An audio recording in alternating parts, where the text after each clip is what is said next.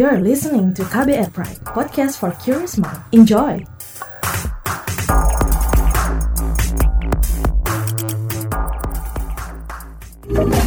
Kamu lagi dengerin What's Trending KBR Pagi. Masih siaran dari rumah dan ya pagi ini kita akan ngobrolin masih berhubungan dengan di rumah aja ya stay at home gitu ya. Work from home kerja di rumah or whatever you name it gitu loh. Sehat semuanya harus sehat. Ya harus tetap uh, sehat dan juga harus tetap semangat. Percayalah badai pasti berlalu. Uh, kayak lagu ya tapi ya kalau kita semua patuh gitu ya kalau semua kita mentaatin anjuran pemerintah atau himbauan pemerintah saya yakin kok ya kan ini semuanya cepat berlalu. Tapi kalau masih ada yang bandel Wow, nggak mau ngomong sih ya. Oke, okay, by the way, kita akan ngobrol soal adaptasi dengan tren belanja bahan pangan dari rumah.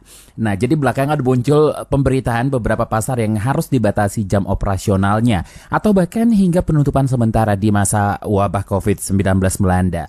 Nah, pasar yang sepi pengunjung pun sudah jadi um, pepandangan yang dapat dijumpai di beberapa tempat. Kondisi ini ya lantas menyisakan pertanyaan gimana sih ketika ya gimana ketika masyarakat harus berbelanja ya bagaimana kita harus berbelanja memenuhi kebutuhan dapurnya sementara masih berlaku himbauan untuk tetap di rumah. Nah, ini emang yang bingung ya. Nah, merespon kebutuhan besar kala sekarang ini untuk berbelanja dari rumah, Perumda Pasar Jaya yang mengelola 150-an pasar di Jakarta itu mengumumkan cara yang dapat dilakukan warga ibu kota untuk berbelanja dari rumah, yakni dengan menghubungi para pedagang pasar yang kontaknya telah mereka rilis lewat media sosial. Tapi rupanya nggak hanya di Jakarta, di beberapa daerah lain juga telah menjalankan hal serupa, yakni mempublikasikan deretan pasar di wilayahnya yang dapat dihubungi untuk pelayanan belanja dari rumah.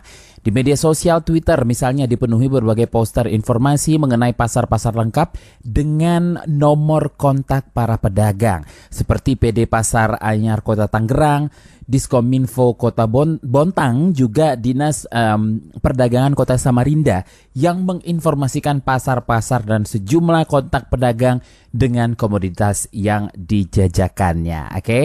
ini yang akan kita obrolin bersama saya Don Brady. Jangan ke mana-mana, tetap di What's Trending yang masih siaran dari rumah.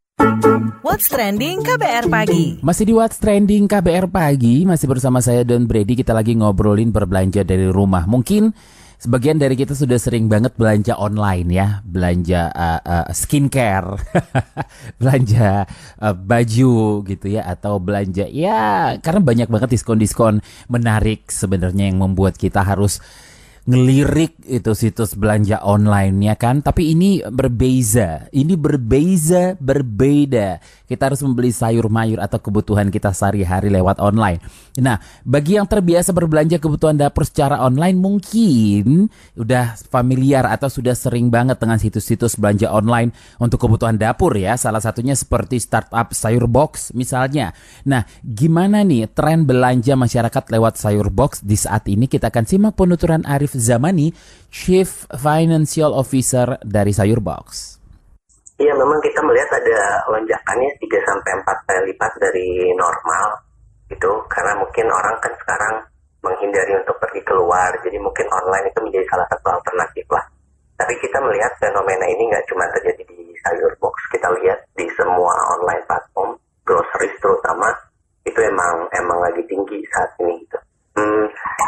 kapasitas kami saat ini di uh, berapa terakhir berapa ribu ya kita ini ya mungkin um, sekitar ribu sampai ribu order lah saat ini kapasitinya. Uh, kita juga mesti ngejaga ini kan, tim kita juga kan sekarang uh, work from home, kemudian pekerja-pekerja di lapangan juga kita kurangin harinya biar mereka ada waktu istirahat. Jadi emang kita limit bahwa kapasitas kita di situ segitu dulu memastikan uh, pengiriman juga bisa lebih rapi, quality ke customer juga tetap bagus, uh, tapi juga karyawan kita juga tetap safe lah gitu.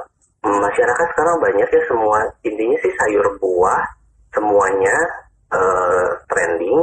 Mungkin rempah mungkin yang selama ini nggak terlalu trending sekarang jadi trending gitu.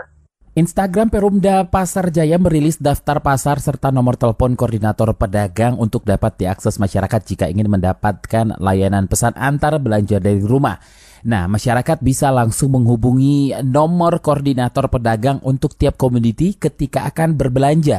Dan menurut Direktur Utama Pasar Jaya Arif Nasrudin, ini salah satu tindak dari social distancing yang dilakukan oleh mereka. Lebih lengkapnya lagi, kita tanyakan Direktur Utama Pasar Jaya Arif Nasarudin. Oke, Pak Arif, bagaimana Pasar Jaya melayani kebutuhan belanja dari rumah dan seperti apa pantauan harganya saat ini? diakses saja di Instagram kita, Instagram Perunda Pasar Jaya sudah ada 54 pasar yang memang melayani online. Targetnya di semua uh, toko pangan kita akan ada 100 pasar. Itu pembeli dan pedagang di situ ada nomor teleponnya, jadi bisa direct call langsung ke pedagang dan kemudian mekanisme ojol itu akan berfungsi ketika memang mereka nantinya akan mengirimkan barang. Itu semuanya bargainingnya ada di posisinya pembeli dan penjual langsung. Sejauh ini tidak ada fluktuasi harga di pasar tradisional yang berlebihan, kita pantau semua itu nomor pedagang um, tiap pasar dan dalam rangka mengikuti imbauan pemerintah ya Pak? Itu adalah koordinator-koordinator dari pedagang per grup, jadi mereka bisa mengalihkan ketika memang itu nanti ke teman-teman pedagangnya. Siapa yang memiliki telur nanti bisa langsung kemudian diaksesing dari situ. Semua pedagang kita selalu seribu pedagang. Kalau nomor handphonenya semua yang di, kemudian dimasukkan ya akan akan berantakan gitu Pak. Itu ada grupnya, jadi ada kepala grupnya gitu. Langkah ini ada karena memang sekaligus mengantisipasi adanya mengantisipasi adanya penyebaran COVID yang lebih meluas di pasar. Ini salah satu action social distancing yang dilakukan oleh kita. Oke, terima kasih Direktur Utama Pasar Jaya Arif Nasrudin dan sebelumnya ada Arif Zamani, Chief Financial Officer Sayurbox. What's trending KBR pagi? Masih di What's Trending KBR Pagi, selamat pagi buat Anda yang baru saja mendengarkan. Kalau ketinggalan jangan sedih ya kan. Kalian bisa mendengarkan kembali What's Trending di kbrprime.id atau di aplikasi podcast lainnya. Silakan saja cari What's Trending di sana. Langsung ketemu kok ya kan. Kita lanjutin ngobrol soal berbelanja online ini. Sementara itu seorang perempuan dari Jambi, Elvida Nyanti, itu berinisiatif untuk menjadi perantara bagi teman-teman di wilayahnya dalam mendapatkan bahan-bahan masak dapur yang dijual oleh para pedagang pasar. Alhasil mereka yang harus tetap berada di rumah pun masih tetap dapat berbelanja tanpa pergi ke pasar. Ini dia dilakukan, uh, ini dia lakukan maksudnya. Juga untuk membantu para pedagang bertahan di tengah wabah COVID-19. Lebih jelasnya lagi soal apa yang dilakukan Elvida Nyanti, kita tanyakan langsung. Oke, okay. Cerita dong bagaimana inisiatif Mbak Elvi untuk memfasilitasi teman-teman dan kerabat untuk tetap belanja uh, uh, kepada pedagang pasar tanpa harus datang langsung dan apa saja biasanya daftar belanjaan yang dipesan. Kalau inisiatif uh, awalnya karena punya toko di salah satu marketplace. Nah, untuk uh, menambah stok di marketplace tersebut, saya masukkanlah beberapa uh, item yang ada di pasar tradisional seperti ikan, sayur, uh, cabai dan uh, macam-macam lah. Nah, kemudian menjawab ke lesuan yang ada di pasar tradisional uh, Angso 2 sendiri. Jadi sering mendengar keluhan dari para pedagang bahwa penjualan mereka sepi. Jadi untuk membantu para pedagang saya juga membantu mempromosikan apa yang mereka jual ke teman-teman dan saya menjamin ke teman-teman bahwa stok yang akan mereka terima itu adalah ikan yang segar, ikan yang bagus, sayuran yang kualitasnya bagus dan benar-benar pilihan. Uh, lalu saya tawarkan ini ke teman-teman dan saudara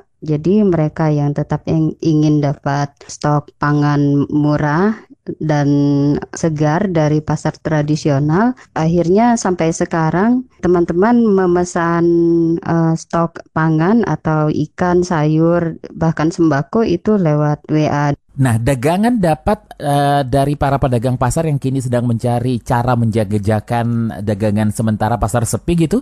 Terbantu nggak sih mereka ini Mbak Elvi?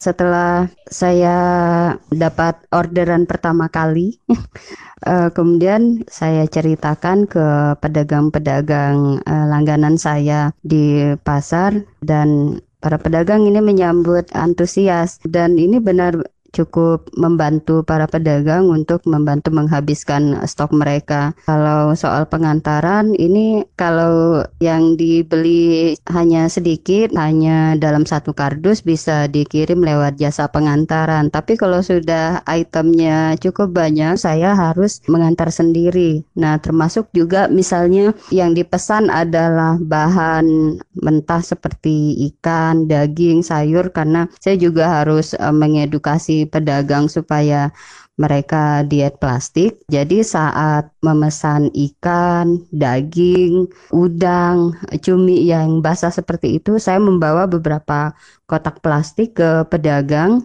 Saya juga tetap bawa kotak itu sampai di rumah pelanggan. Nah, isinya disalin oleh oleh pelanggan. Jadi uh, itu juga uh, para pedagang akhirnya terbiasa dengan dengan cara saya seperti itu dan ketika ada pembeli yang lain pedagang juga mengedukasi lebih ramah lingkungan. Baik, terima kasih Elvi Danyanti dari Jambi, seorang perempuan dari Jambi ya yang berinisiatif untuk menjadi perantara bagi teman-teman di wilayahnya dalam mendapatkan bahan-bahan masak dapur. Boleh ditiru nih. What's trending KBR pagi? Penasaran sama komentar Miss KBR? Ini dia Miss KBR. Aduh, gimana ya? Stok kebutuhan bahan makanan udah mulai menipis. Mau keluar rumah, gimana gitu? Miss KBR agak ngeri deh. Makin sepi jalanan ya kan? Kayak jiwa dan hati Miss KBR yang juga sepi. Masih ditunggu loh DM-DM-nya. Jalanan makin sepi, beneran loh. Biasanya Jakarta tuh kan rame banget tumpah ruah manusia di jalan. Ya, kecuali kalau pas lebaran kan biasanya sepi juga toh. Eh, gimana tuh kota-kota lain? Miss KBR kok sempat dapat bisikannya yang lebih kurang serupa lah. Bahkan ada yang disatronin polisi atau satpol pp pas nongkrong-nongkrong bandel sih ada juga sih yang bikin gemes ada warga yang inisiatif nih jaga gardu kampung dengan kostum pocong aduh kreatif banget deh Gak apa-apa deh asal itu pocong-pocong nggak pada ngumpul dan main kartu aja ya Wak kan sama aja kalau gitu pembatasan sosialnya di sebelah mana. Tapi ya agaknya udah banyak orang yang memilih tinggal di rumah aja ya dan itu emang kudunya demikian ya. Kagak usah lah yang layap ngalor ngidul ngapain juga kan? Mall-mall juga pada tutup. Emangnya situ mau matching ke siapa? Magikin corona biar diajak kenalan Mending kalau cuman kenalan. Tak kalau sampai corona nemplok di tubuh situ Mau. Sepinya jalanan itu kan juga banyak pengaruhnya ke beberapa hal ya. Mulai dari warung makan sampai pasar pada tutup. Uh, Pasar juga udah kehilangan bunyinya. Aduh gimana dong? Gak bisa belanja-belanji dong jadinya. Padahal mau nyobain resep baru nih Secara mumpung di rumah ya. Lumayan kan? Masak bisa jadi selingan ngerjain tugas-tugas kantor Ya kan? Jangan sedih kan masih bisa belanja online sekarang Gak cuma pasar swalayan Tapi beberapa pedagang pasar tradisional juga memanfaatkan teknologi minimal WhatsApp. Jadi kan tiada alasan lagi ya untuk keluar-keluar, nggak cuman pesan, pastinya dianterin tuh belanjaan. Enak kan? Tinggal duduk manis manja aja nunggu belanjaan, ya kan? Itu dia tadi komentar dari Miss KBR. Mau tahu besok Miss KBR bakal komentar apa lagi? Tungguin cuma di KBR Pagi. What's Trending KBR Pagi. Saya Don Brady pamit, besok ketemu lagi ya. Masih siaran dari rumah. Bye-bye. Terima kasih ya sudah dengerin What's Trending KBR Pagi. KBR Prime, cara asik mendengar berita. KBR Prime, podcast for curious mind.